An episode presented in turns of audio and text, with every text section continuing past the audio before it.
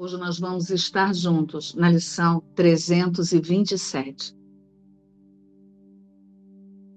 Só preciso chamar e tu me responderás. Não me é pedido que aceite a salvação baseando-me em uma fé sem fundamento, pois Deus prometeu que ouvirá o meu chamado e que Ele mesmo responderá. Que eu apenas aprenda por experiência própria que isso é verdadeiro, e a fé nele seguramente virá a mim. Essa é a fé que perdurará e que me levará cada vez mais adiante na estrada que conduz a Ele.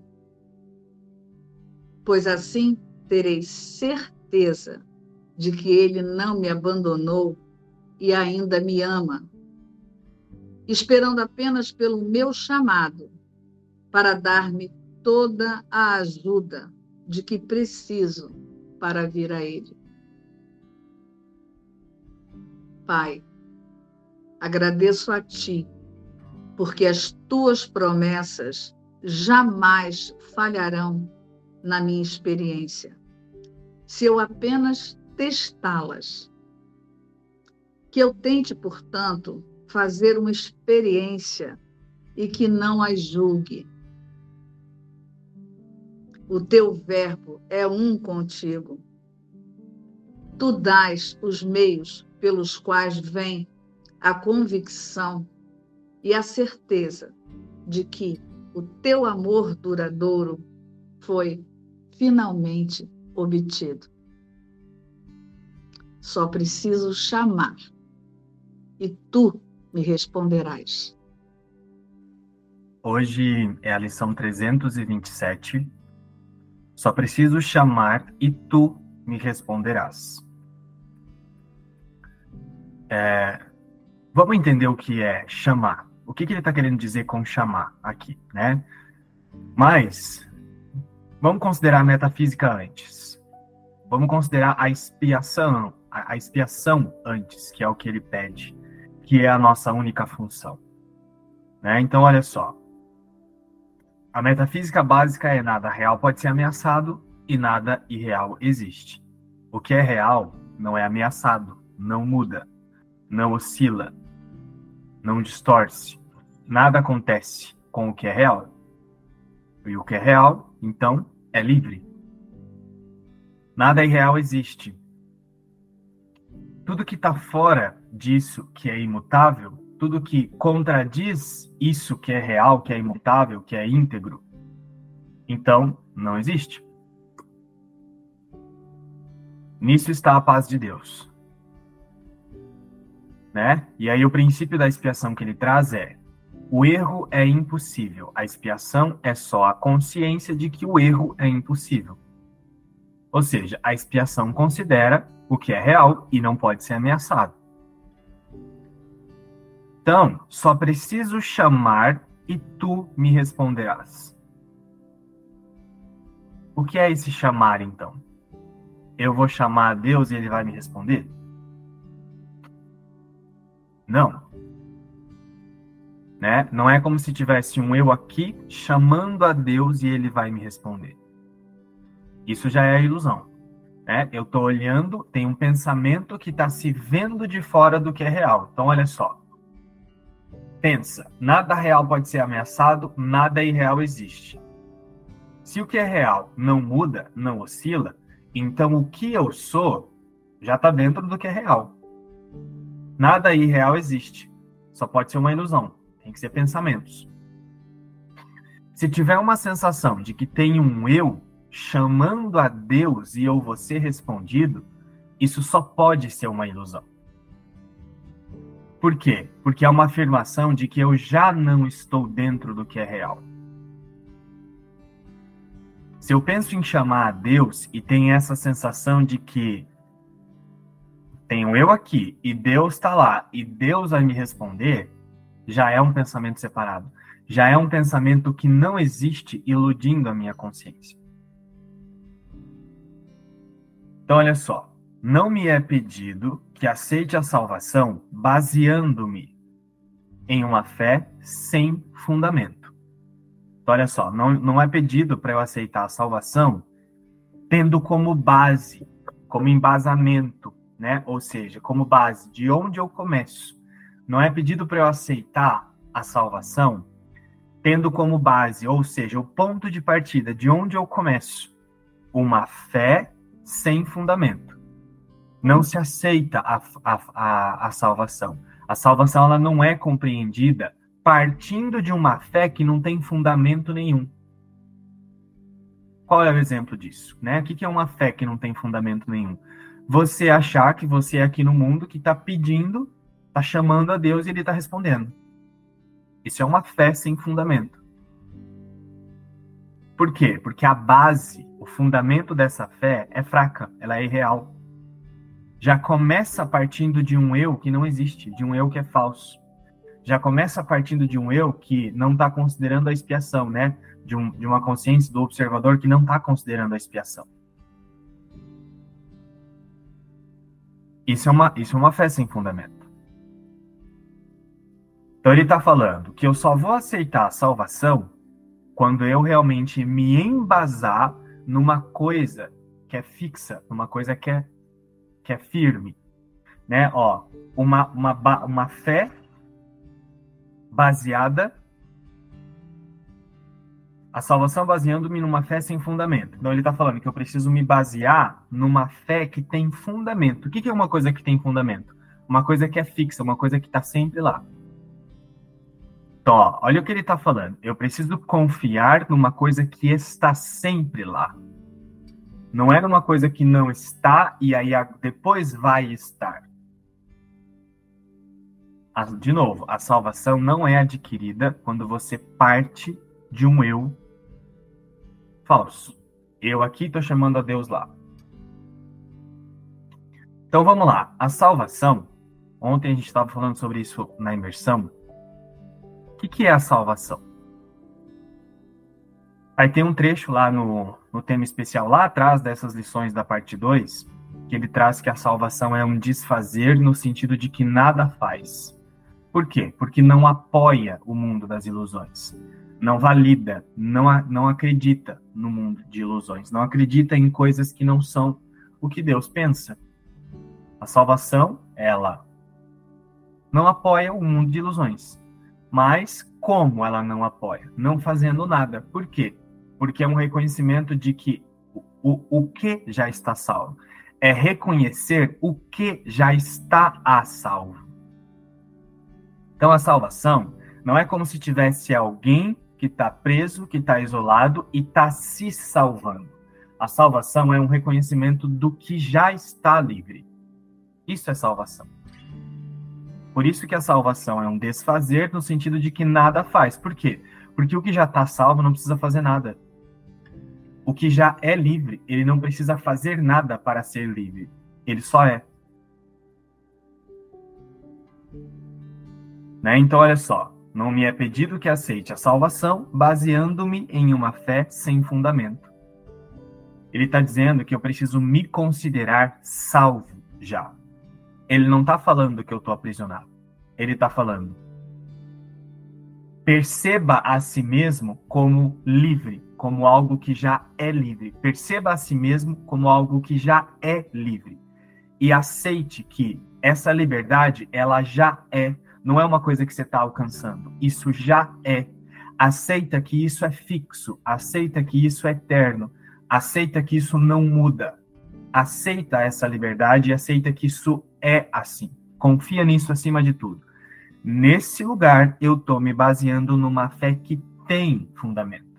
Eu estou depositando a minha fé numa coisa que já é. Não é uma coisa que vai chegar. É uma coisa que já é. Isso é uma fé que tem fundamento, que tem base, que tem uma coisa que é, é realmente real, que é fixa. Desse lugar, eu vou compreender Deus e a verdade e a realidade. Então não me é pedido que aceite a salvação baseando-me em uma fé sem fundamento. Pois Deus prometeu que ouvirá o meu chamado e que Ele mesmo responderá. Então, baseado nisso, nisso tudo que eu já trouxe, como é chamar a Deus, então? Chamar a Deus é falar assim: Deus, vem. Deus, não sei o que, me ensina isso, me ensina a chegar até você. Chamar a Deus é isso? Não. Chamar a Deus é sentir a certeza, como eu já trouxe na frase, na frase de cima. Chamar a Deus é sentir a certeza de que você já é o que Ele é. Deus é o quê? Livre. Então é uma decisão de sentir a mesma coisa que Deus. Isso é chamar a Deus, né? E percebam que ele não fala assim, ó. Olha o que ele está convidando. Que eu apenas aprenda por experiência própria que isso é verdadeiro e a fé nele seguramente virá a mim. Então, ele... Lá no livro ele ensina várias vezes, é dito, né? Que várias vezes o... Como é simples treinar isso? É só um pouquinho de disponibilidade. Onde eu aceito que... Eu já sou livre, afinal, nada real pode ser ameaçado. Eu aceito que isso é assim, com um pouquinho de disponibilidade. Esse pouquinho de disponibilidade traz todo o resto. Só que o que acontece? Esse pouquinho de disponibilidade precisa ser, precisa ser um... Tem que ser uma honestidade com isso. Porque você pode ter um pouquinho de disponibilidade para querer melhorar a sua vida aqui no mundo. E aí já não foi honesto. Você pode ter dado um pouquinho de disponibilidade, mas aí você não, a experiência não vai ficar clara na sua consciência. Por quê? Porque o ponto de partida que você está saindo é a ilusão. Você quer, você dá um pouquinho de disponibilidade para Deus, mas você tem uma expectativa de que não tenha retaliação aqui, de que as coisas ruins não aconteçam aqui. Você quer melhorar a sua vida. Ou seja, isso não é disponibilidade. Porque não é, um, não é uma disponibilidade livre, né? Então, olha só, disponibilidade é disponibilidade. Isso significa que você quer aquilo pelo qual você está disponível. Disponibilidade é disponibilidade. Se você se coloca disponível, mas você tem uma expectativazinha de que a sua vida seja melhorada aqui, então você não está disponível. Se você se coloca disponível, mas você tem uma expectativa de você não entrar em conflito com as pessoas, então você não está disponível. Se você se coloca disponível, mas você tem uma expectativa de que as pessoas falem que você está acertando, então você não está disponível. Sabe, nesse percurso em milagre, você fica pensando assim, né, pedindo confirmação, será que eu estou fazendo certo? Então você não está disponível. Disponibilidade é disponibilidade. Ela não precisa ser total, que é como ele fala no livro. Que se a gente desse uma disponibilidade total, pronto, aí o mundo já pá, de uma vez. Né? E, é, isso aconteceria. Então ele fala que nem a disponibilidade total é necessária, mas um pouquinho de disponibilidade é suficiente. Só que essa disponibilidade precisa ser sem mancha. É uma disponibilidade sincera. Isso significa que você está aceitando que só a verdade é verdadeira, com honestidade.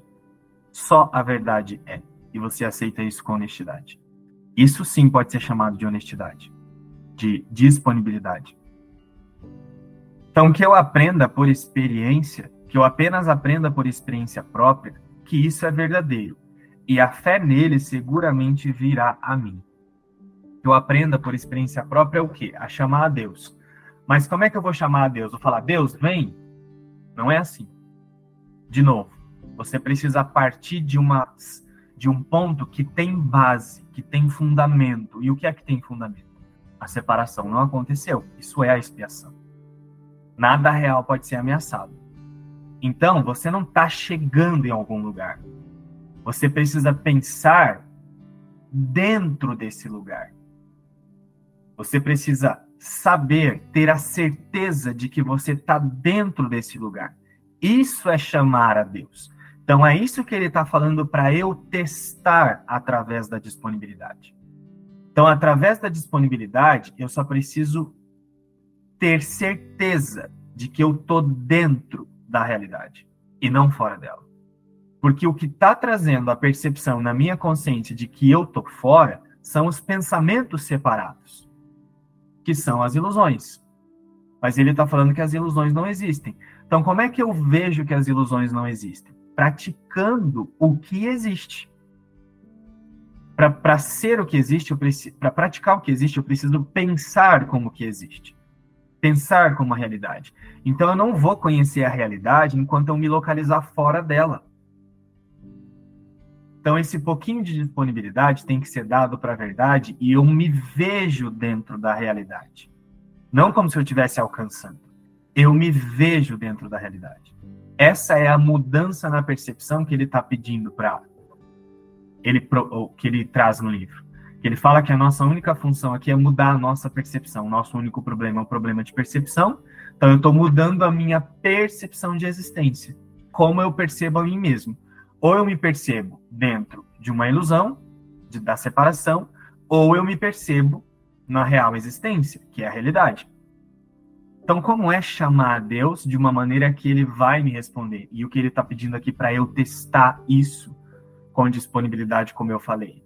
Eu preciso me sentir dentro da realidade, com um pouquinho de disponibilidade.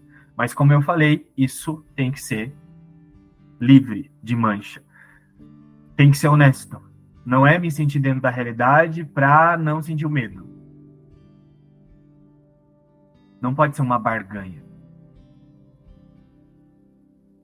Então é isso que ele está falando para eu testar. Pois assim, essa é a fé que perdurará e que me levará cada vez mais adiante na estrada que conduz a ele. No instante que o observador ele usa esse pouquinho de disponibilidade para se basear numa fé que realmente tem fundamento, ou seja, ele considera o que é real, portanto, tá lá, é sempre fixo, então esse observador ele se vê dentro daquilo, não fora, não como se ele estivesse chegando. Então, quando ele se vê dentro, aí sim ele está chamando a Deus e testando essa experiência. Quando ele testa essa experiência, vem uma comprovação, vem, vem as testemunhas dessa oração que ele está fazendo. Aí vai vir um estado de confiança, vai vir um estado de motivação, pode ser até uma experiência metafísica, uma experiência de revelação, não importa como isso chega. Mas você entende que veio desse lugar, que você confiou verdadeiramente, e aí você entende o que é a fé. O que você tem que fazer com a sua fé? Deslocar só para a sua realidade e acabou. Só que agora você sabe que você não pode errar. Por mais que você se equivoque, por mais que você se distraia, por mais que a, a consciência volte para pensamentos ilusórios, não tem como mais você não acreditar que a verdade é verdadeira. Agora você viu. Por isso que é uma fé que perdurará, porque agora ela é fixa. Pois assim, terei certeza de que ele não me abandonou e ainda me ama, esperando apenas pelo meu chamado para dar-me toda a ajuda de que preciso para vir a ele. Né? Assim terei certeza de que ele não me abandonou. Assim terei certeza de que não tem separação. Assim terei certeza de que não tem separação. Né? E por que Jesus usa esse símbolo aqui? Não me abandonou. Porque as consciências estão acostumadas com a rejeição. Elas estão acostumadas com o abandono. Então, ele precisa, ele usa esses símbolos porque a consciência vai se sentir confortável e vai confiar nisso. Né? Pelo menos vai se deslocar um pouquinho para fora da ideia de rejeição. Vai falar assim, ufa, que bom que Deus não me abandonou. Né? Mas não tem abandono, porque não tem separação. Está só na cabeça, está só, na, tá só nas histórias da consciência.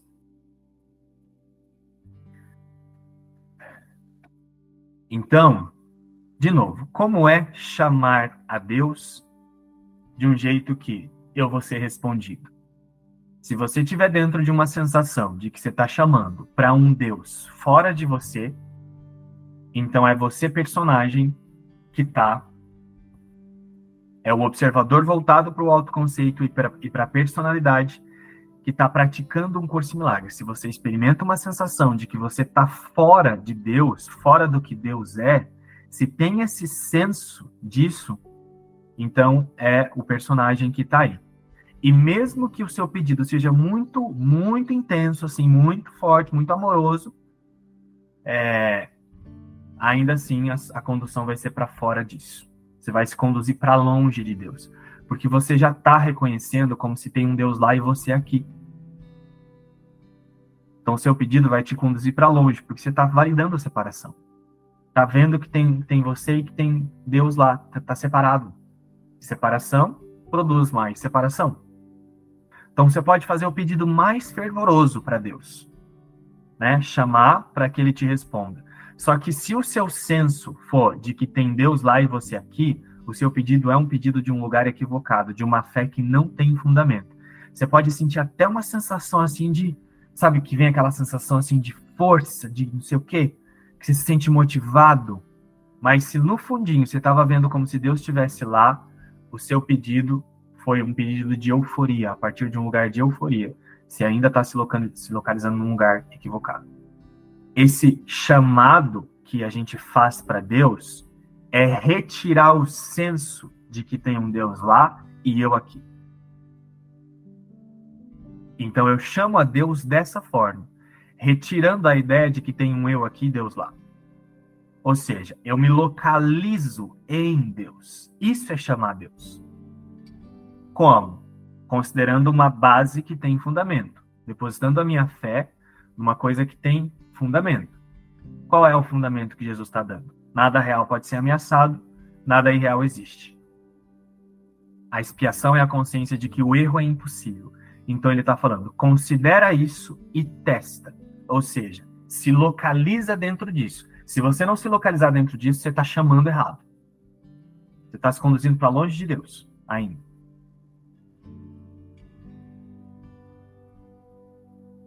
Então é isso que ele está pedindo para testar com um pouco de disponibilidade. Qualquer coisa fora disso é ilusão fazendo. É você, o observador, voltado para o personagem, voltado para a ilusão, para a separação e praticando ainda um senso de separação de Deus. Qualquer coisa fora disso não é o que Jesus está ensinando. Né? Ah, mas por que, que ele não está escrevendo isso aqui nessa lição? Porque ele precisa usar símbolos para uma consciência que está acostumada com crenças. Então, a consciência está acostumada a se sentir separada. Então, a consciência está acostumada a se sentir rejeitada. Está acostumada a se sentir pequenininha com, em relação a Deus. Eu me sinto pequenininha em relação a Deus. É, isso são as ideias que estão na consciência. Por que, que ele não fala diretamente assim? Porque ele precisa ensinar através de símbolos que a consciência está acostumada, mas... de uma maneira que ele conduz ela para longe disso. Né? Aí, ai, por que, por que que eu tô falando? Por que que você tá falando assim dessa forma, então? Por quê? Porque eu fui lá e testei o que ele, o que ele falou. Né? Ele falou para testar, eu fui lá testar. Assim, deixa eu testar. Entendi. Ah, tô, tô, tô sentindo que tem eu aqui, tem Deus lá. Olha só, não vai rolar isso aqui, não. Não é desse lugar aqui, não. Opa, deixa eu mudar. Aí você vai testando e você muda. Aí chega um instante que você se localiza e você sente que a sua confiança foi real nisso. Não foi uma confiança falha. Não foi uma confiança baseada no medo. Foi uma confiança. Aí tem um instante que você sente. Nada real pode ser ameaçado. E você confia nisso acima de todas as coisas. Nesse instante, foi quando você testou a experiência de se localizar dentro disso. E aí some a ideia de que tem um Deus lá e você aqui. Aí você entende o que ele estava falando. Aí você entende por que, que ele usou aquele símbolo. Ele usou aquele símbolo porque eu estava me localizando dentro daquele lugar e ele precisava loca- me localizar dentro daquilo, me ensinar dentro daquilo que eu estava vendo, ele precisava me ensinar o que é a realidade, mas para que eu me conduzisse para fora daquilo. Né? E quando você testa, você fala, nossa, como eu estava me iludindo. É, é assim. Mas, de novo, enquanto tiver um senso de você aqui e Deus lá, você está orando de forma equivocada. Você está chamando Deus, pedindo para ele te responder de um jeito que ele nunca mais vai te responder, se você continuar nesse lugar. Você está chamando Deus de, um, de um, Deus de um jeito que você vai fazer o seu Deus. Então, chamar a Deus é localizar-se dentro do que Deus é. Não tem um senso de Deus e você. Tem o que é. Isso é chamar a Deus. Você se localiza dentro do que é. Acaba Deus e acaba você. Se localiza dentro do que é. Não é isso que Jesus está falando? Não existe separação? Se não existe separação, não tem Deus e não tem você. Tem o que é. Isso é chamar a Deus. Testa isso e como ele está falando, isso não pode falhar. Se você não está vendo isso, é porque você não está fazendo isso. Se você não está vendo que isso não pode falhar, é porque a sua oração ainda não é dessa forma. Então, continua testando. Testa a oração verdadeira. A que Jesus ensina, não a sua. Porque se você testa, ele está falando. A fé nele seguramente virá a mim e essa fé perdurará. Ele está falando, não vai ter mais dúvida. Então isso significa que se você não está vendo isso, é porque você não está fazendo essa oração como essa lição está ensinando. Você não está testando desse lugar. Então ótimo. Que bom, você já te, consegue ter um parâmetro. Ah, entendi, eu estou sentindo isso aqui ainda. Então eu estou fazendo de um lugar equivocado. Então tá bom, deixa eu testar agora isso aqui. Não é para se atacar, é só para mudar. Opa, não é aqui não, deixa eu fazer aqui. Então localiza-se dentro da realidade. É isso que ele está pedindo. Pai, agradeço a ti porque as tuas promessas jamais falharão na minha experiência se eu apenas testá-las. Que eu tente, portanto, fazer uma experiência e que não as julgue. Quando você vai testar, existe uma coisa nas consciências, né, que isso vem da certeza na culpa, no medo e na punição. Tem uma certeza muito grande, tem uma, tem uma, uma fé depositada na ideia de erro, na ideia de que eu, eu posso falhar.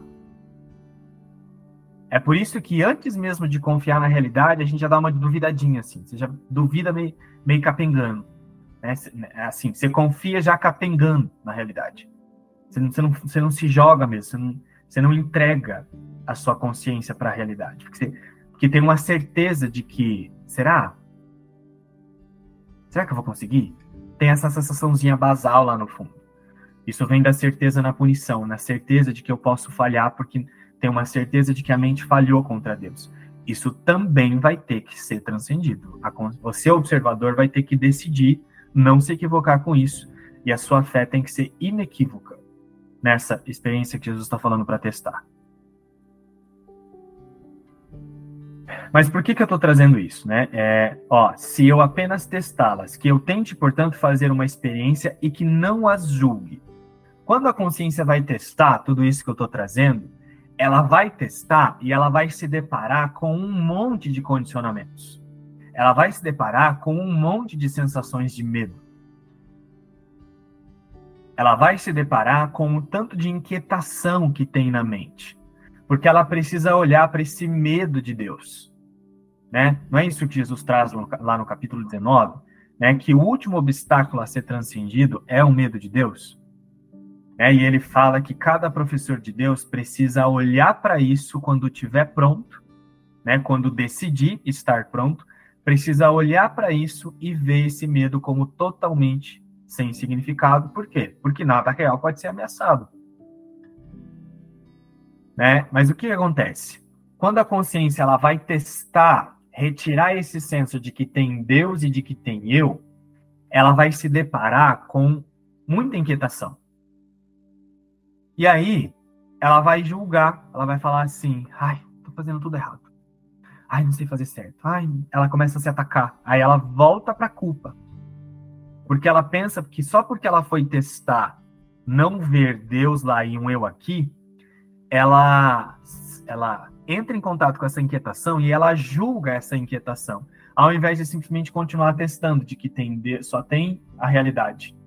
Aí ela julga essa inquietação e traz essa inquietação para ela e fala assim, eu tô sentindo essa inquietação. Nossa, eu, eu fui me fazer a oração verdadeira, né, que é um lugar sem palavras, onde você não pensa em Deus, você não emite uma palavra para Deus, mas você simplesmente retira a, a ideia de que tem Deus e de que tem você, né?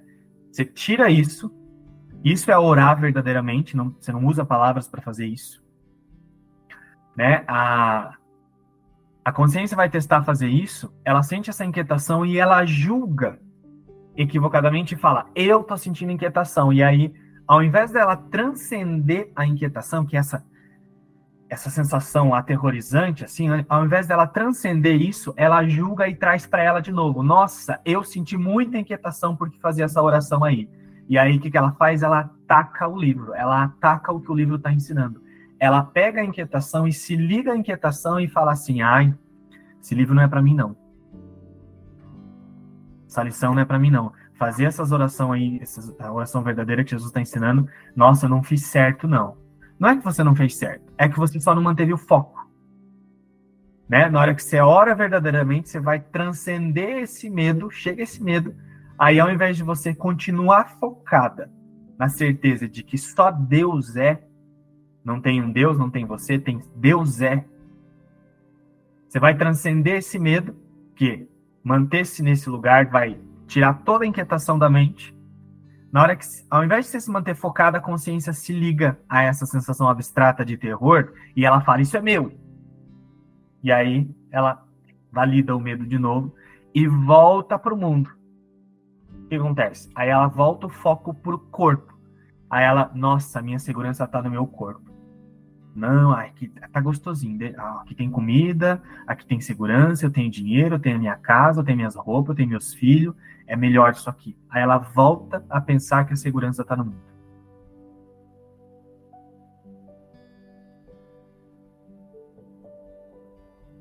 Tá fazendo sentido isso aí, gente, que eu tô tentando explicar aqui?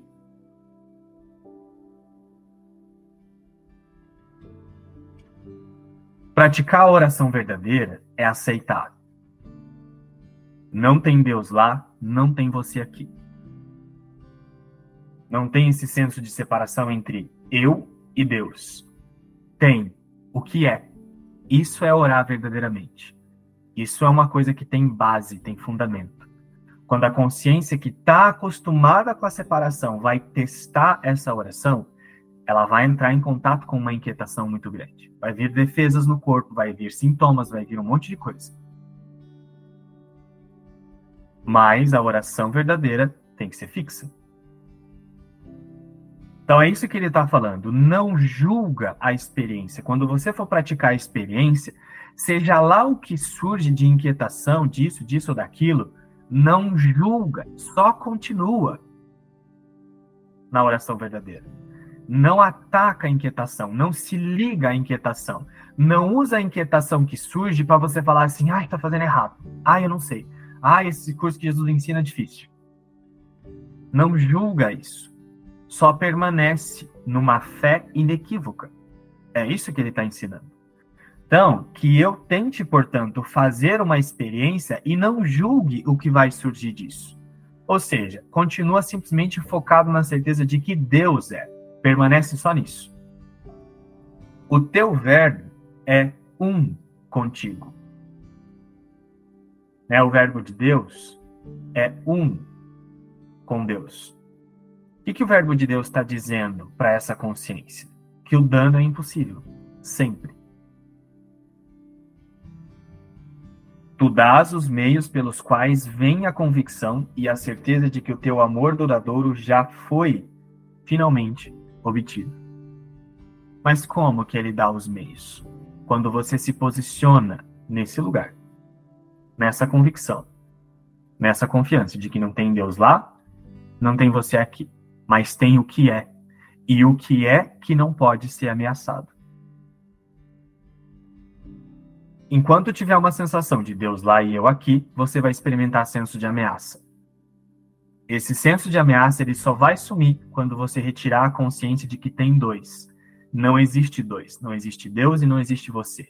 Existe o que é, existe uma única coisa só, existe a unidade. Esse senso de ameaça só vai sumir quando é, esse senso de que existe dois for retirado da sua, da sua consciência. Quando a consciência praticar a consciência de que só tem um. Isso é a expiação. Isso é a certeza de que Deus é. Isso é chamar e ele me responder. Porque eu vou entender que não tem ele me respondendo. Tem o que é. Jesus, ele diz aqui no livro para nós, que mesmo que no primeiro momento, se nós não acreditarmos nas lições, ou que haja alguma resistência, é, nenhuma condição é, é, é imposta, é, é essencial, né? A gente não precisa nem entender as lições. É, ele deixa claro que apenas praticar o que está sendo pedido já vai trazer resultados, né? E quais seriam esses resultados? É de acordo, como o João trouxe aqui para nós, a identificação do observador, né? Que é o discernimento. Quando a consciência, né, ela consegue diferenciar ali ela, a ilusão da verdade. Porque uma mente focada no pensamento de separação vive totalmente vulnerável, né? Fica à mercê dos acontecimentos. E sem se dar conta que a consciência, ciente e inconsciente, está na insanidade, né? Isso leva a sofrimento. E a gente fica... A, a consciência, ela está totalmente identificada com o autoconceito, né? Que é o recalcular de rotas que, que a gente é, escolhe, né? É, ins, pela insanidade, né? Sem, sem, sem sentido. E por isso que ficaríamos, né? É, por eternidades, né? Assim, na roda de samsara, por muitas gerações, se, né, esse pensamento é, ele permaneça, né? Só que aí tem a verdade, aí a identificação com o pensamento do Espírito Santo. O que, que seria isso? É bancar realmente isso que o João trouxe agora, é confiar, é ter a certeza. E como nessa lição está pedindo essa experiência, É, de realmente partindo de que a gente já é, né, esse ser com Deus. Então, essa comunicação verdadeira é esse soltar, ok, né? É, se sentir o próprio Deus e estar totalmente identificado com esse pensamento. Só preciso chamar e tu me responderás.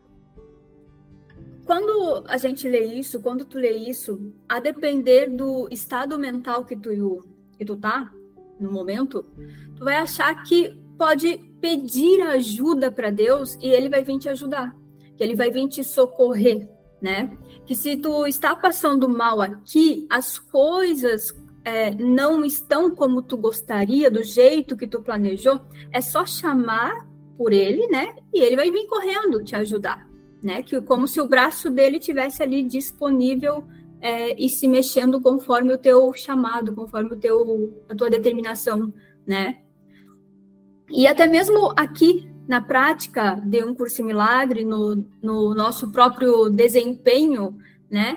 Quantas vezes é, talvez não venha essa vontade de chamar, de pedir essa ajuda para que ele me ajude aqui a me desenvolver em um curso em milagre. A gente precisa lembrar que é, essas lições aqui, elas não são é, para um personagem, né? Elas não são, não é para Bruna, é para a consciência. É, é lá que, lá na consciência que essa escolha ela pode ser feita.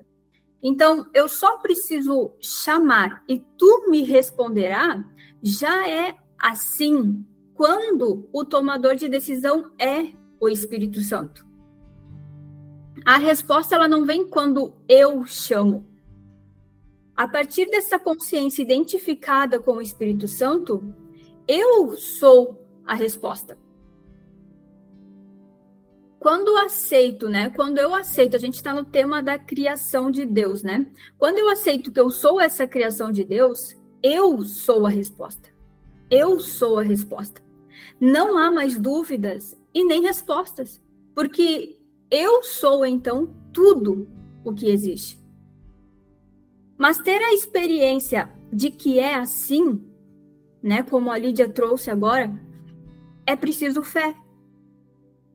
A fé, ela não pode estar em duas coisas ao mesmo tempo. Eu coloco a fé em Deus e coloco também a fé no mundo. Eu coloco a fé em Deus e coloco a fé que eu sou a Bruna, que eu sou esse corpo. Se a fé, se o foco, se o desejo, a vontade é em Deus, então eu sou a resposta. Se a fé, o foco e o desejo está no mundo, em ser separado, agora eu sou ser, ser separado, eu preciso da resposta, eu preciso da ajuda. Tem essa distinção. Então, ele traz aqui no, no texto que eu aprenda por experiência própria que isso é verdadeiro e a fé nele seguramente virá a mim. E, de fato, à medida que a gente vai colocando É, vai focando, vai colocando a fé em Deus, vai colocando a fé é, é, nessa realidade de que nada mudou e tirando a fé do personagem, das coisas, do mundo, tirando a fé do medo, a fé em Deus ela vai aumentando. Ela vai aumentando, aumentando, aumentando, até que a fé seja total. Então, que hoje a gente chame, né? Como ele fala na lição, que hoje a gente chame. E isso é o quê? Que hoje o tomador de decisão dessa consciência, ele seja só o Espírito Santo. Sabendo, se percebendo, se vendo como a criação de Deus. Porque isso, essa certeza, isso é salvação. Vamos agora olhar para a metafísica. É, dessa experiência que João, Lídia e Bruna nos convidou a, a viver. E para isso vamos ao livro Um Curso em Milagres. Vamos aqui, logo no início, em que Jesus diz aqui assim, ó, o que é? Ele diz aqui o que é esse percurso. Como seu título indica, o curso, e todo compo- o curso é todo composto como um instrumento de ensino.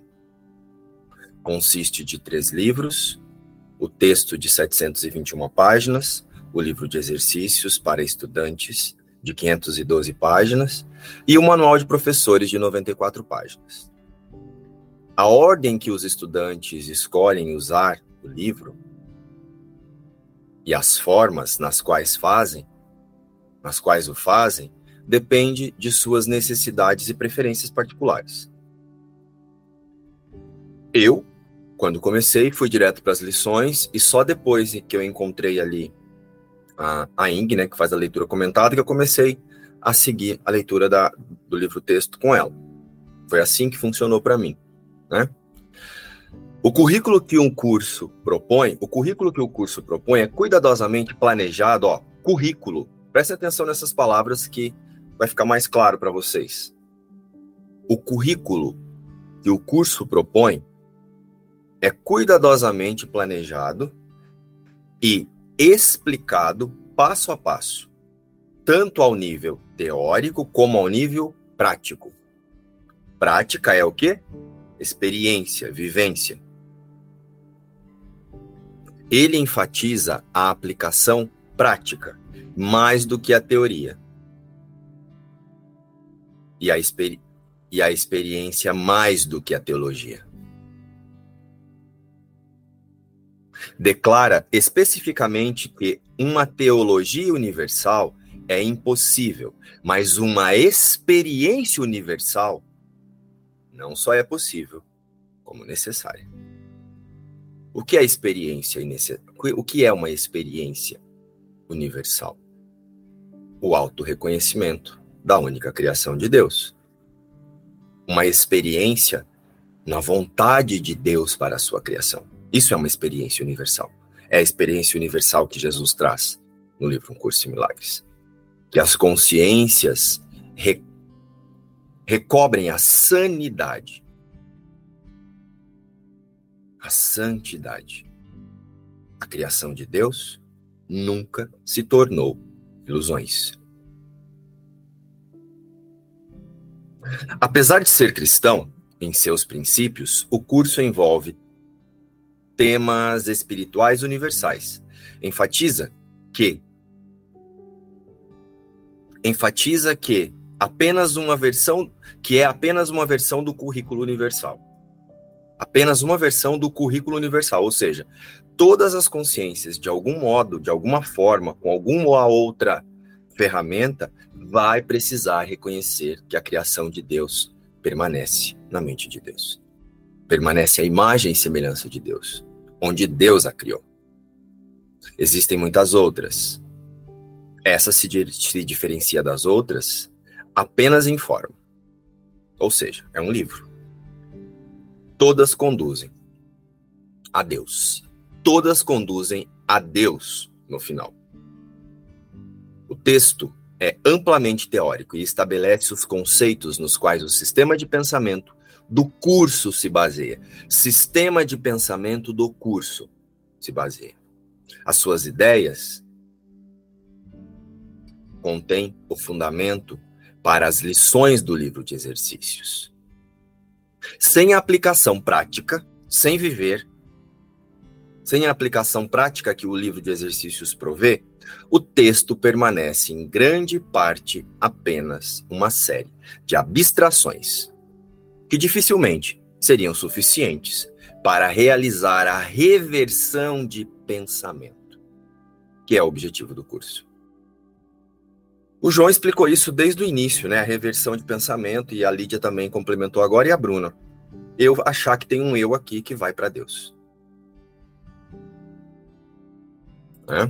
E tem uma, uma questão que é muito forte na nossa mente, e a mente que, e o sistema de pensamento equivocado, ele usa muito o autoconceito para defender uma ideia, né?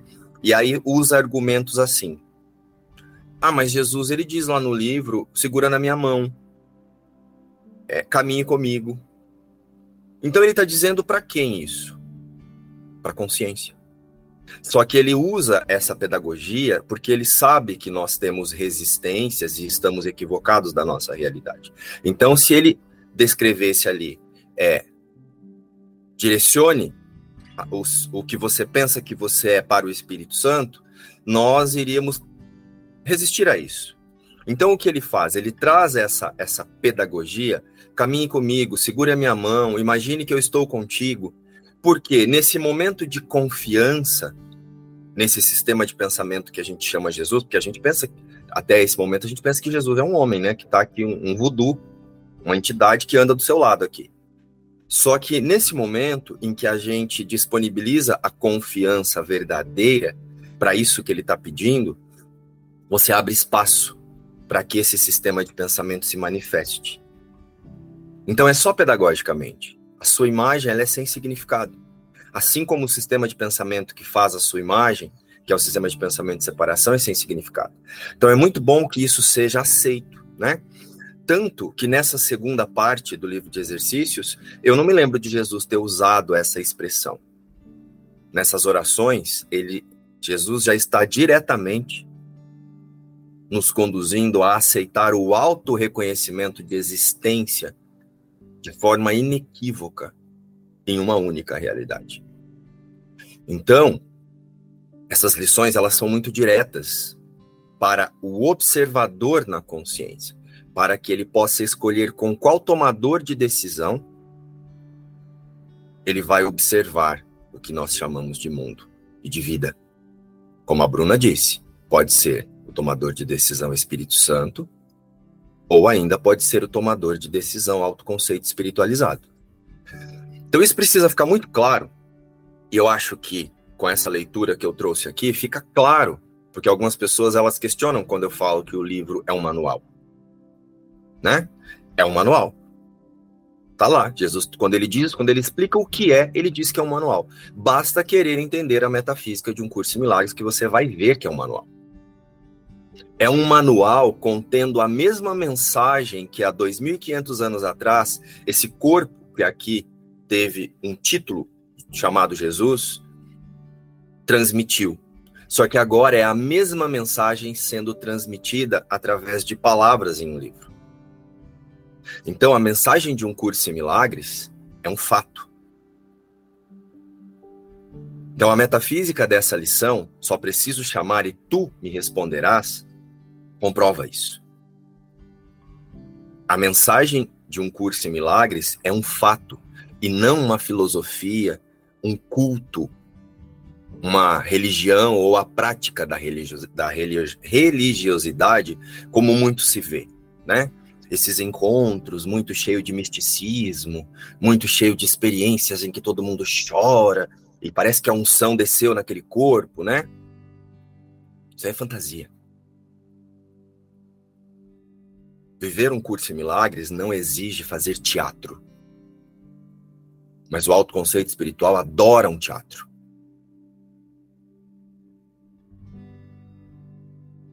Um curso em milagres nos ensina a fé raciocinada. A fé inabalável. Lembra que nós falamos o que é a fé raciocinada? É a fé inabalável.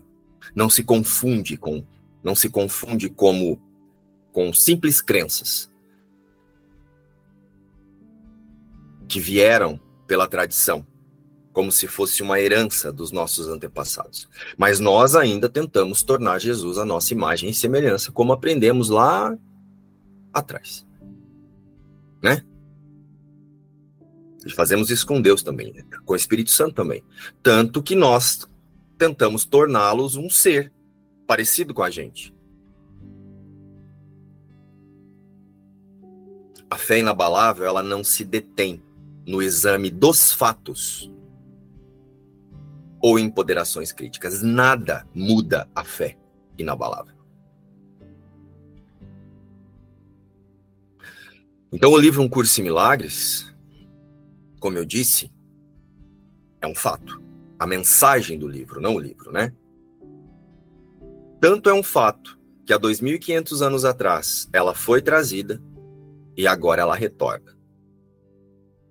Entretanto, por não entendermos a metafísica, nós tornamos esse fato algo místico. E assim tornamos a vivência em milagres, né? O que é vivência em milagres? A vivência em correção da percepção, em interpretações místicas. E é esse misticismo que faz parecer que viver em milagres é algo que ainda vai chegar depois de fazermos as lições ou compreender o conteúdo. E aí é quando eu começo sempre assim, ah, então eu estava sofrendo, mas daí eu vi. Ah, eu estava cagado, mas agora aconteceu. Olha eu primeiro dando realidade para o que não existe, para depois dizer que agora eu aceitei. Não aceitou. Ainda está interpretando. Ainda está percebendo o lado místico, que é usado... O que, que é místico? É místico porque é usado para alguém aqui, eu pego algo extrafísico e tô usando, quem está usando isso é esse eu aqui. Não tem um eu aqui usando isso. Jesus ensina a consciência a auto-reconhecer-se Cristo. E não a transformar-se em Cristo. Percebe a diferença entre auto-reconhecer-se e transformar-se? Ou seja, o misticismo é uma máscara para o sacrifício que a pequenez faz às suas orações a Deus. Há um Deus que está lá em algum lugar, então tem um eu aqui passando por sacrifícios, e agora depois desse sacrifício, cheguei a Deus. E a metafísica de Jesus diz ao contrário. A criação permanece à imagem e semelhança de Deus. Já a pequenez, ela quer tornar a personalidade o filho de Deus. E assim apenas espiritualizar o autoconceito.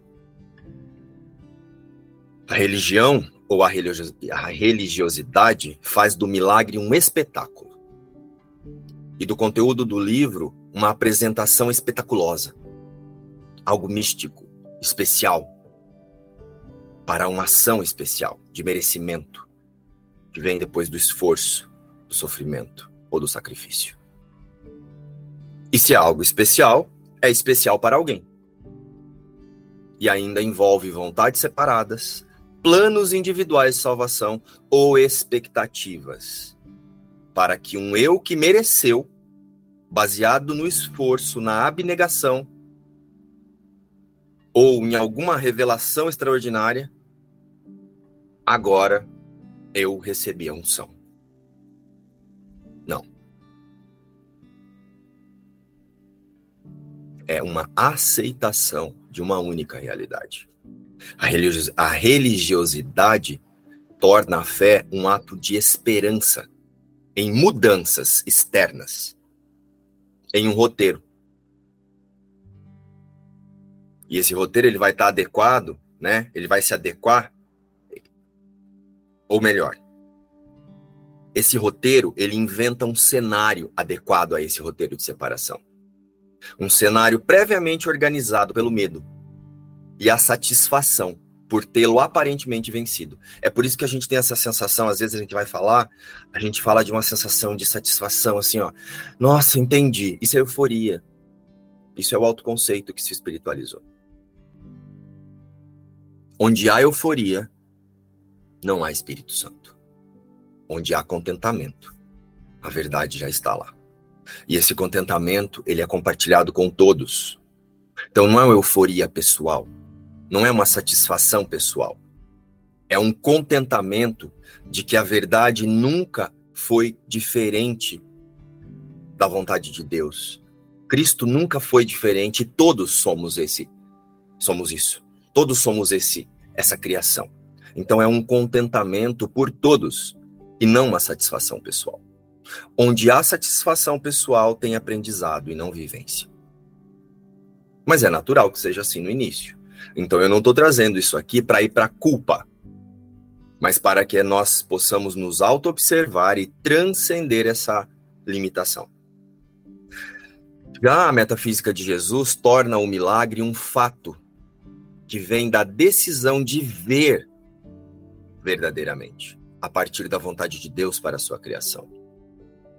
E então milagres não são mais espetáculos, algo individual para alguém ou por algum motivo. Milagre é simplesmente a decisão do observador de diante de qualquer cenário dentro desse roteiro, usar a percepção corrigida. Tudo. Desde uma ação mais simples, como fazer cocô, como tomar água. É você não confundir. A criação de Deus não sabe para que serve nada disso. Milagre é uma correção na percepção de existência. E todos fazem parte dele, não é algo seu. Assim, com a percepção corrigida, que a mente certa oferece, é possível claramente perceber que o que vemos no mundo é o que a vontade das crenças de separação querem confirmar, né? As, as crenças subjacentes ao sistema de pensamento de separação. Querem confirmar através da personalidade uma existência especial, sustentada pela grandiosidade ou pela pequenez. Grandiosidade porque, uau, tô conseguindo, Jesus maravilhoso, agora ele tá falando comigo. Olha o especialismo com a imagem, um Jesus falando com você. Jesus não fala com a sua personalidade, ele nem sabe quem é. O Espírito Santo, que é esse sistema de pensamento que nós usamos um título específico de Jesus, né, porque foi esse homem que nos demonstrou, ele... é uma comunicação com a consciência, quando a consciência vai até esse sistema de pensamento. Quando a consciência direciona o seu foco para, acima de tudo eu quero ver, acima de tudo eu quero ver de modo diferente. Olha como Jesus ensina desde lá do início, você a trans... A... Deixa eu ver uma palavra adequada aqui. Transferir. Ó, acima de tudo eu quero ver, acima de tudo eu quero ver de modo diferente. Isso é uma lição que nos ensina a transferir a percepção. Então não é o Espírito Santo que vem até você. É o seu foco que vai até um sistema de pensamento diferente do que parece que está interpretando aqui. Olha como é um manual. E não algo místico. Jesus me mandando ir ali arrancar dente, ou ir ali pintar parede, ou comprar presilha para cabelo.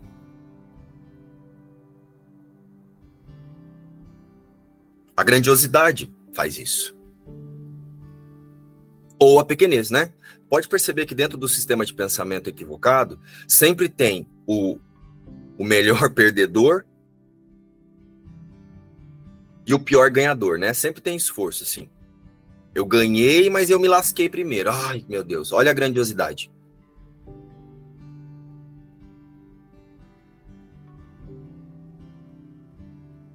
E isso, em única instância, continua representando apenas a culpa, o medo e a punição. A mensagem de Um Curso em Milagres é um manual para o desfazer-se, e não uma filosofia, uma seita, uma religião para iluminar-se. Iluminar o que Deus não deu significado. A metafísica de Jesus é um fato, ela é agora. Ela é o autorreconhecimento. A criação de Deus não mudou. Cristo permanece a imagem e semelhança de Deus no conhecimento.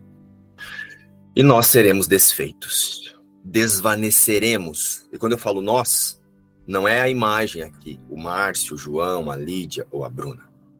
A consciência que pensa um autoconceito, que pensa essa imagem. Tornar-se-á o próprio Espírito Santo. Religiosidade é fé em recompensas, ou uma ajuda futura. A esperança de um recurso externo para ganhos individuais.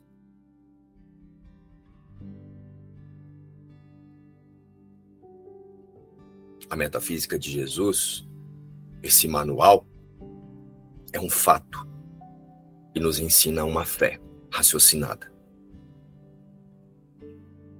que nos leva além de qualquer coisa que nós tenhamos pensado que aprendemos até aqui. Então, quando Jesus traz aqui, só preciso chamar e tu me responderás, só preciso direcionar a minha consciência para o que foi dito até aqui, em todas as lições, em todo esse conteúdo metafísico, só preciso não confundir que a realidade é Deus e permanece com Deus, e a correção da percepção sobre todo o roteiro da separação acontecerá. Não me é pedido que aceite a salvação buscando-me em uma... Não me é pedido que aceite a salvação baseando-me em uma fé sem fundamento.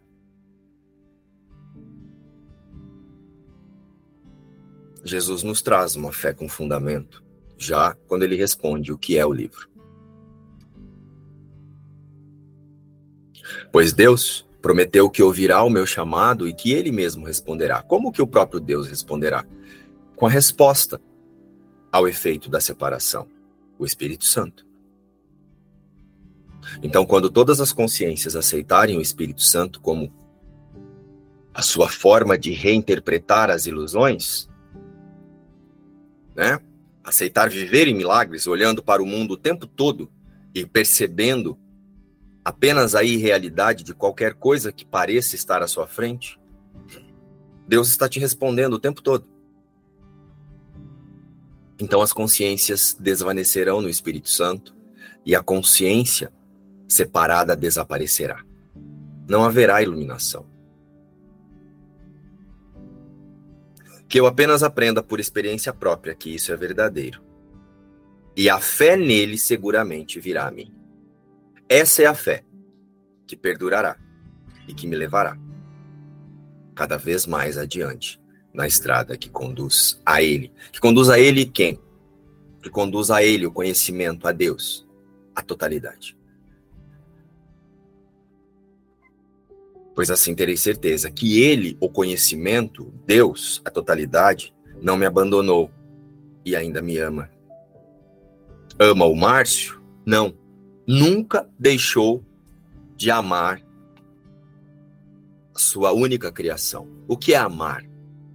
Amar é unidade, é integridade. Nunca deixou de ser íntegro, né?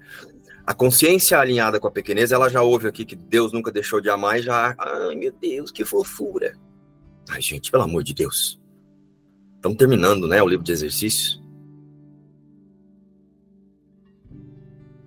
Pelo amor que Deus tem por Cristo, pela sua única criação. Solta essa fantasia.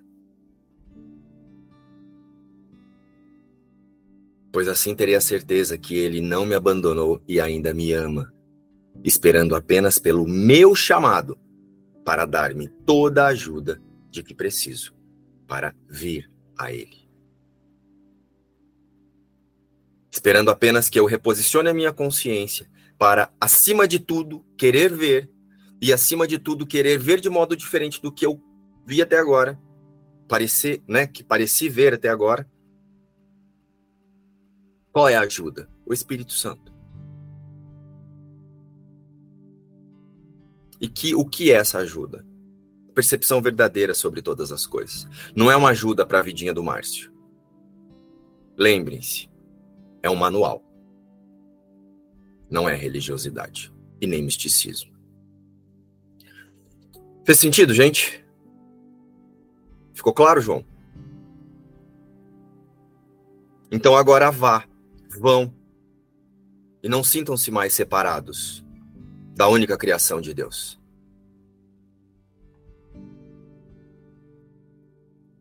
Parem de praticar um curso em milagres sentindo pena da sua imagem, imaginando que a sua imagem precisa de ajuda. Você precisa de consciência, não de ajuda.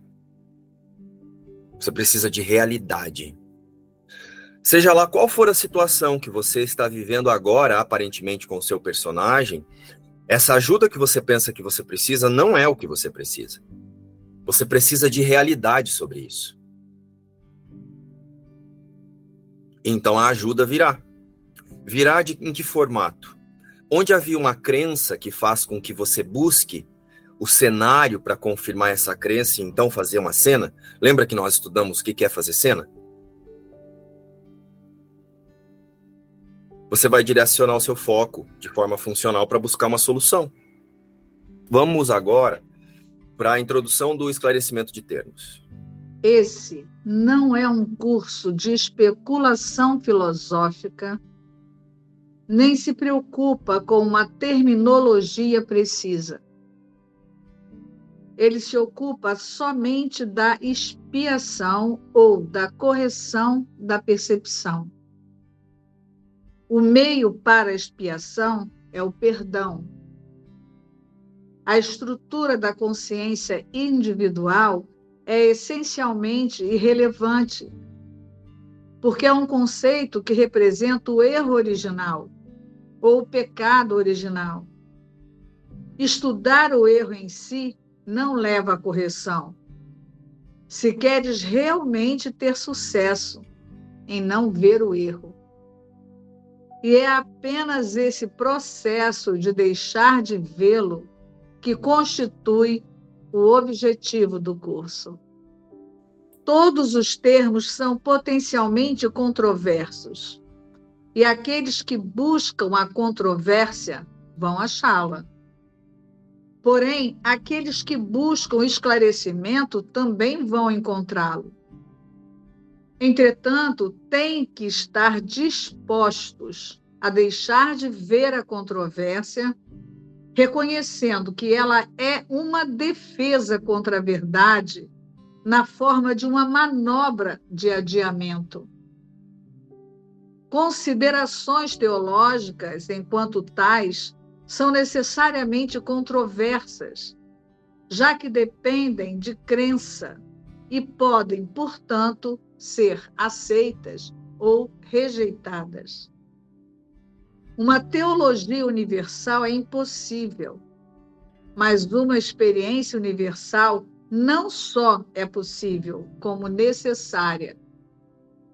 É para essa experiência que o curso está dirigido. Só aqui é possível haver coerência, porque só aqui termina a incerteza.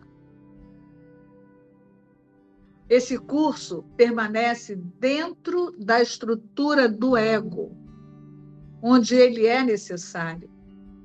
Não se ocupa do que está além de todo o erro, porque está planejado somente para estabelecer a direção nesse sentido. Por conseguinte, usa palavras que são simbólicas e não podem expressar o que está além dos símbolos. É só o ego que questiona, porque é só o ego que duvida. O curso apenas dá outra resposta, uma vez que tenha sido levantada uma questão. No entanto, essa resposta não tenta apelar para a inventividade ou para a engenhosidade. Esses atributos, esses são atributos do ego. O curso é simples, tem uma função e uma meta. Só nisso ele é completamente consistente, porque só isso pode ser consistente. O ego vai pedir muitas respostas que esse curso não dá. Ele não reconhece como perguntas a mera forma de uma pergunta a qual é impossível dar uma resposta. O ego pode perguntar: como ocorreu o impossível? Por que aconteceu o impossível? E pode perguntar isso de muitas formas. Entretanto, não há nenhuma resposta, apenas uma experiência. Busca somente isso e não deixes que a teologia te atrase. Vais notar que a ênfase em temas estruturais no curso é breve e inicial. Depois, ele rapidamente os abandona e parte para o ensino central. Mas já que pediste esclarecimentos, estes são alguns dos termos que são utilizados. Então,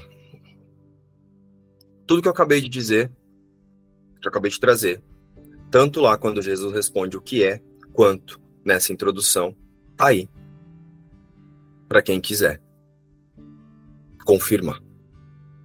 Não tem uma palavra que eu trouxe aqui que Jesus não tenha dito aí. Jesus nos ensina a fé raciocinada, a fé inabalável. Só ela leva à experiência. Né? E foi por isso que eu disse lá no início. A gente fica assim, ah, mas Jesus fala que eu posso pegar na minha mão.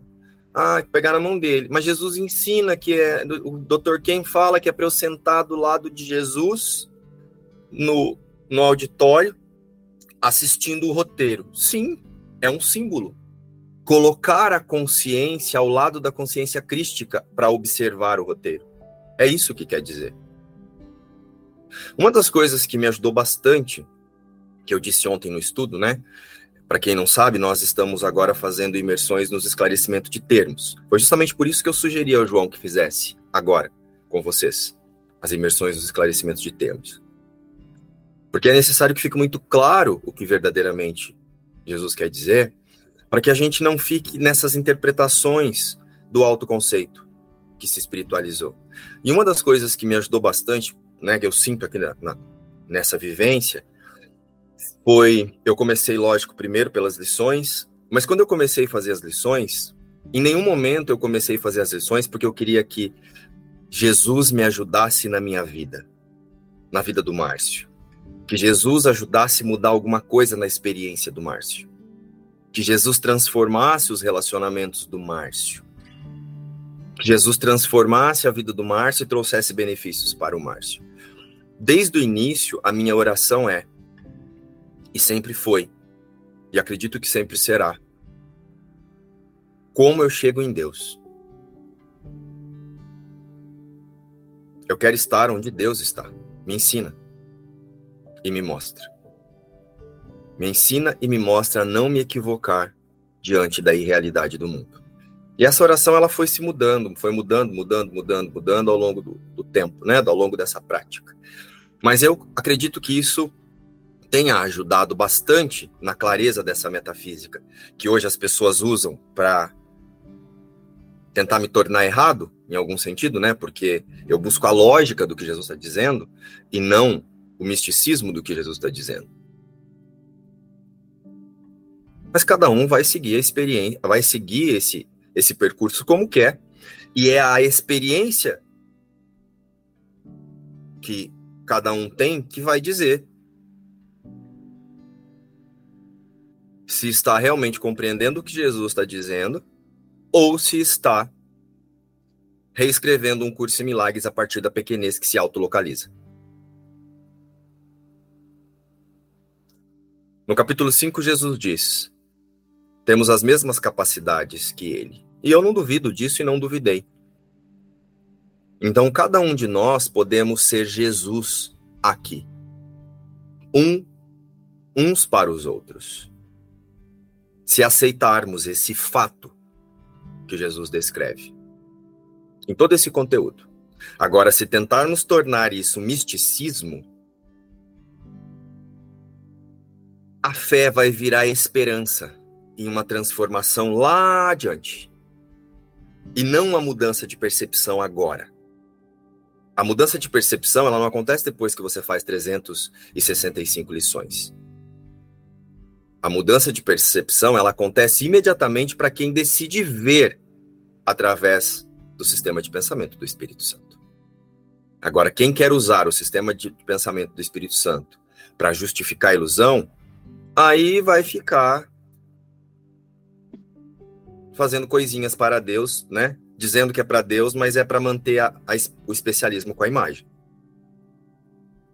Ficou claro, gente? Essa é a metafísica da lição de hoje. Só preciso chamar e tu me responderá. Só preciso não equivocar-me. E quando eu falo eu, é consciência de que o que tem significado é só o que é a imagem e semelhança de Deus, e o Espírito Santo completa o caminho no desfazer das ilusões. Inclusive, você. Você será desfeito, não iluminado. A iluminação dessa consciência é desvanecer-se no Espírito Santo. E é quando Deus dá o último passo. Quando todas as consciências tiverem aceitado essa forma de pensar verdadeira, a mente certa. Você sabe que essa parte que você leu agora, é, eu observei bastante essa preferência de, da, da teologia, sabe? Jesus fala isso. Assim, que a, o desejo pela, pela parte teórica, ela, ela atrasa esse auto-reconhecimento, porque é uma resistência à verdade, porque é a prática, é na experiência que você vai se auto-reconhecer. Não você, lógico, o, o euzinho ali, né? Porque ele está sendo desfeito. Então, assim, ficou muito claro, eu observei bastante isso. Assim. Porque isso impede, você vai, vai espiritualizando, vai enchendo de conceito, vai ficando, né? Vai inchando seu intelecto, mas é só para atrasar esse auto-reconhecimento, ou seja, você não vai para a experiência, né? Você fica ali. Mas foi bastante interessante olhar para isso e decidir escolher novamente. Né? Simples assim, sem ir para auto-ataque, nada disso. Apenas olha para esse vício e, e escolhe de novo. Né? Eu vejo assim, né, que ele diz sobre a contradição. E, e sempre que eu partir do intelecto, eu vou ver contradição. Porque eu vou partir desse... desse personagem aqui para olhar. Eu vou partir do autoconceito, identificado com o autoconceito, eu vou partir desse lugar e, e olhar para o livro e ler, e eu vou interpretar, e eu vou é, ler essas lições a partir de um estado de pequenez. Então eu sempre vou me ver pequeno, sempre vou me ver indo, eu vou me ver voltando, eu vou me ver precisando, eu vou me ver chamando, e... E assim, Jesus, lá dois mil e quinhentos anos atrás, ele, ele já usava é, metáforas, né, formas simbólicas de falar para a verdade para aquelas consciências que ainda estavam muito presas nessa pequenez. né? Mas se eu é, olho para isso e, e decido agora olhar a partir da metafísica de nada real pode ser ameaçado, eu olho desse lugar, decido olhar desse lugar, não existe nenhuma contradição. Tudo vai ser reinterpretado. Qualquer coisa que seja dita em metáfora, em, em modo simbólico, eu vou ver, eu vou ver, porque eu estou aceitando a experiência de ser, e não de chegar, e não de precisar, e não de alguém me salvando.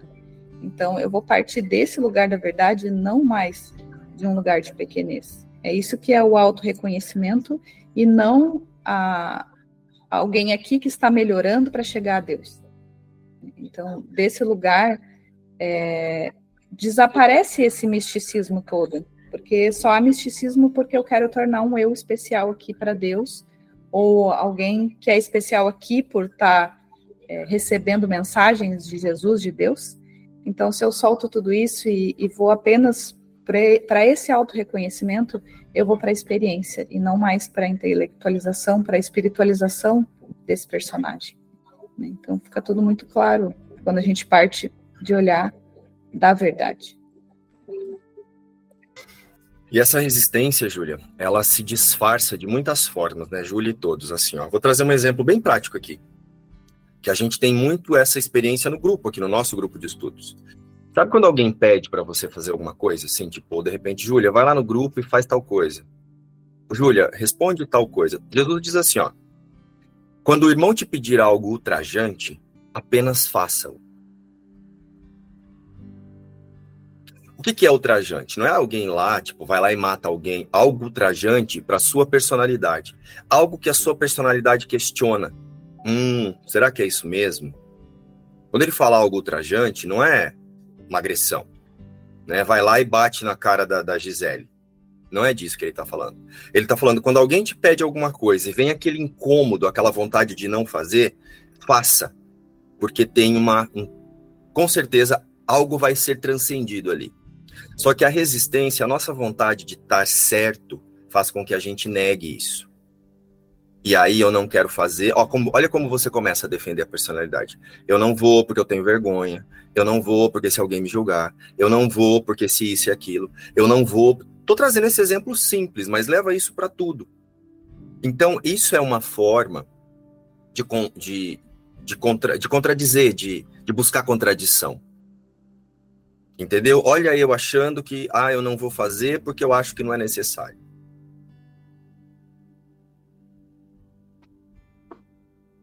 Né? Então, quando Jesus fala, se o irmão te pedir algo ultrajante, apenas faça, porque muitas vezes aquilo ali vai ser utilizado não é para o Márcio e para o João, ou para a Júlia, ou para a Kétia e para a Suzane. É um desfazer de uma consciência equivocada, e nós ainda imaginamos que nós estamos desfazendo a consciência de Márcio, a consciência de Júlia, a consciência de Mânglio. Não. Você é um fragmento que sustenta uma consciência equivocada, uma consciência que era unificada, separada, que se fragmentou. Mas é a mesma consciência, fragmentada em diversos bilhões de outras formas de pensar equivocada. Então, existem muitas formas de contradições e de contradição que nós não prestamos atenção. Essa é uma delas. Querer proteger a, a personalidade. E desse lugar, você recalcula a rota. Por quê? Pela vaidade?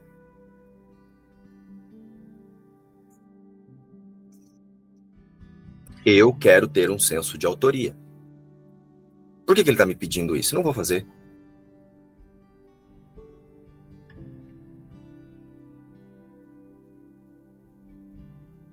Não é mais para todos, é para um mim.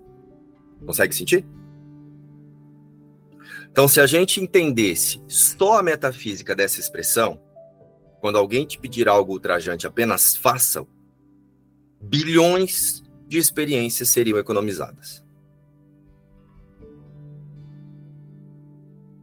Porque com isso você consegue perceber o que é que você quer proteger, que está te mandando não fazer.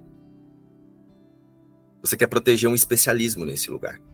Tem um especialismo ali. E estou trazendo isso porque toda contradição quer proteger um especialismo. Toda contradição quer proteger um eu. Consegue perceber isso, Marília? Eu estou contradizendo porque tem um eu que entendeu uma outra coisa e agora quero provas. Me dá os recibos, que é isso aí.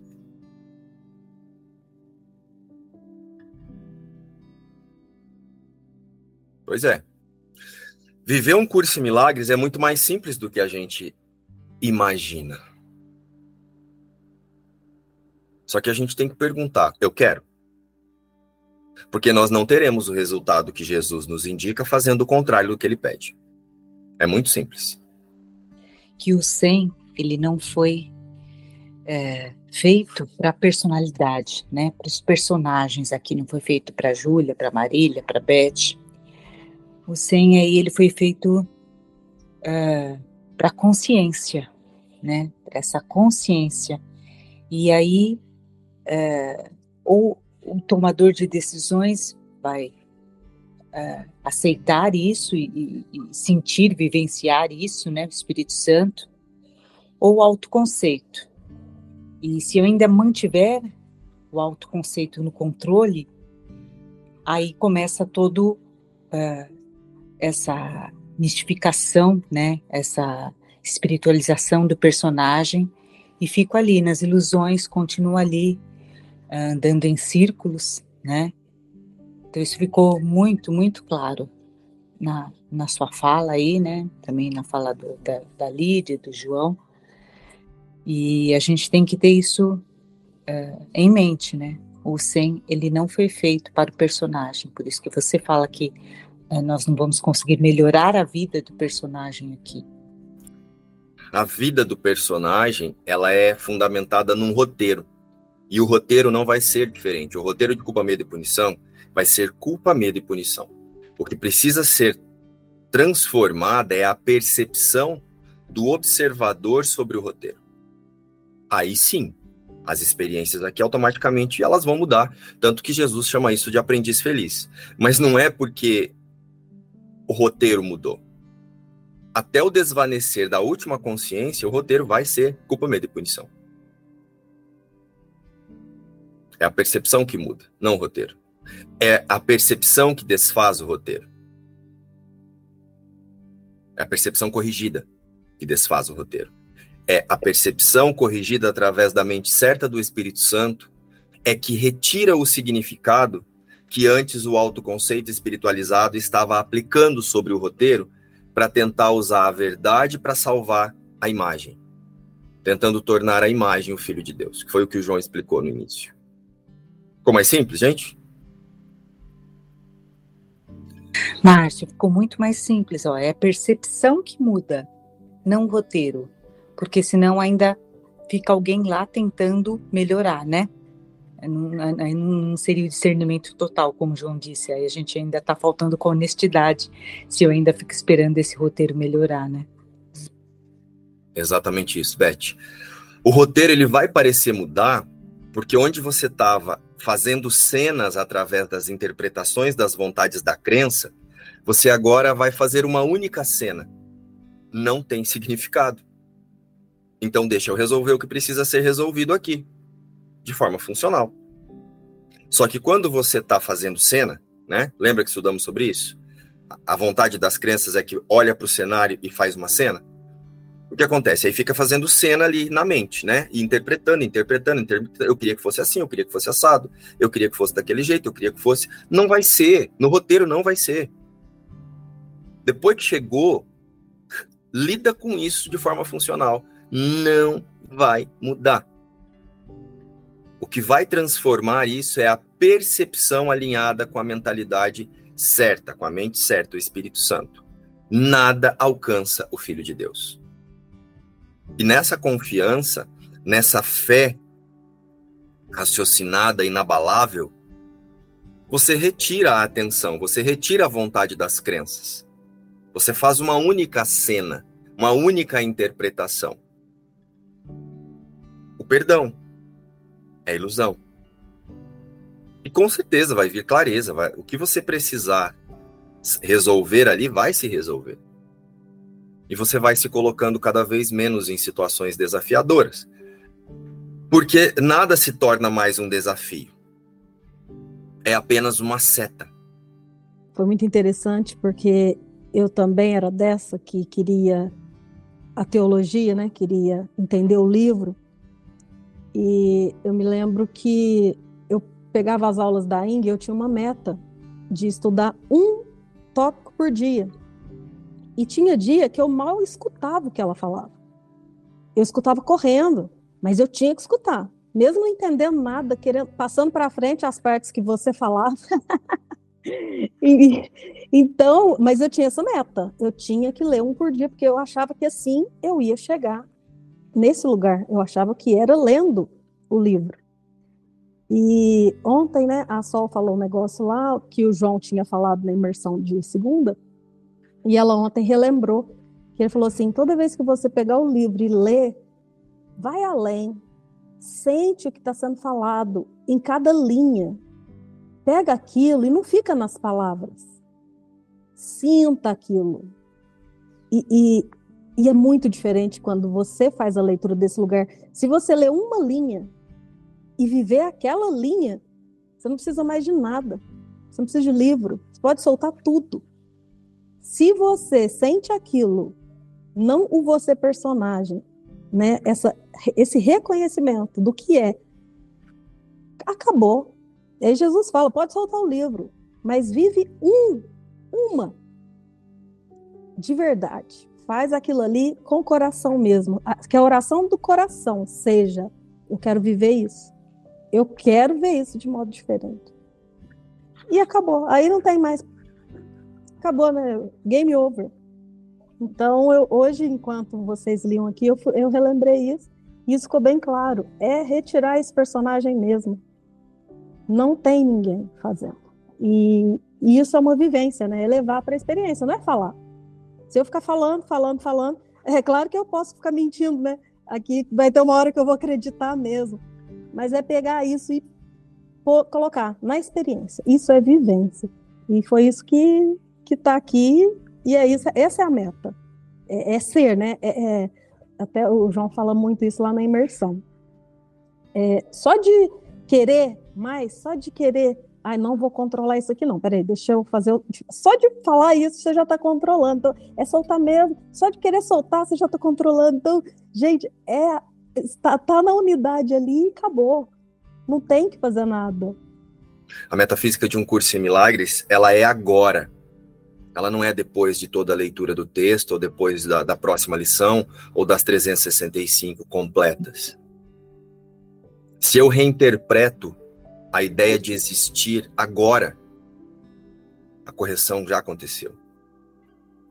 A criação de Deus permanece íntegra na totalidade ao conhecimento. Nos vemos em algum estudo, no grupo daqui a pouquinho, ou na próxima lição. Beijo.